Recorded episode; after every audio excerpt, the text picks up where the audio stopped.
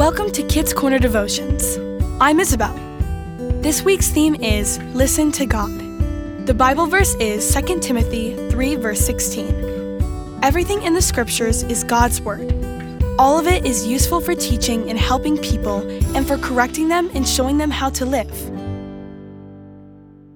God talks to you. Maybe you've had a conversation with God when you pray. Maybe you've heard him in your friend's advice or when your mom tells you one of her stories. Have you ever heard God speak to you when you read the Bible? How do you listen to God? First, be quiet and pause when you pray. It's hard to hear someone if you don't stop to listen. Find a place in your house where it is quiet. Close your eyes and listen to what quiet sounds like for 30 seconds. As you get more comfortable with quiet, start adding a pause to the end of your prayers. Maybe also pause a little bit before you pray to remind yourself that you're talking with God. Second, read the Bible. Today's verse reminds us that the Bible is God's words. When you are reading your Bible, you are hearing God speak to you. How amazing is that?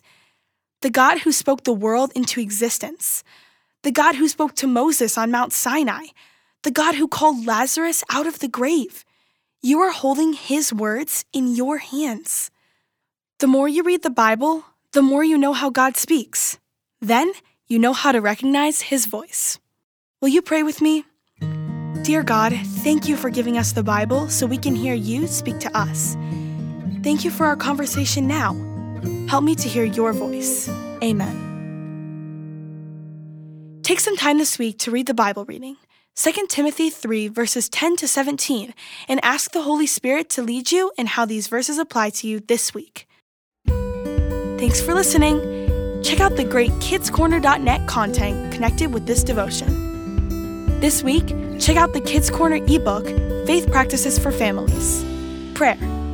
Talk to you again next week.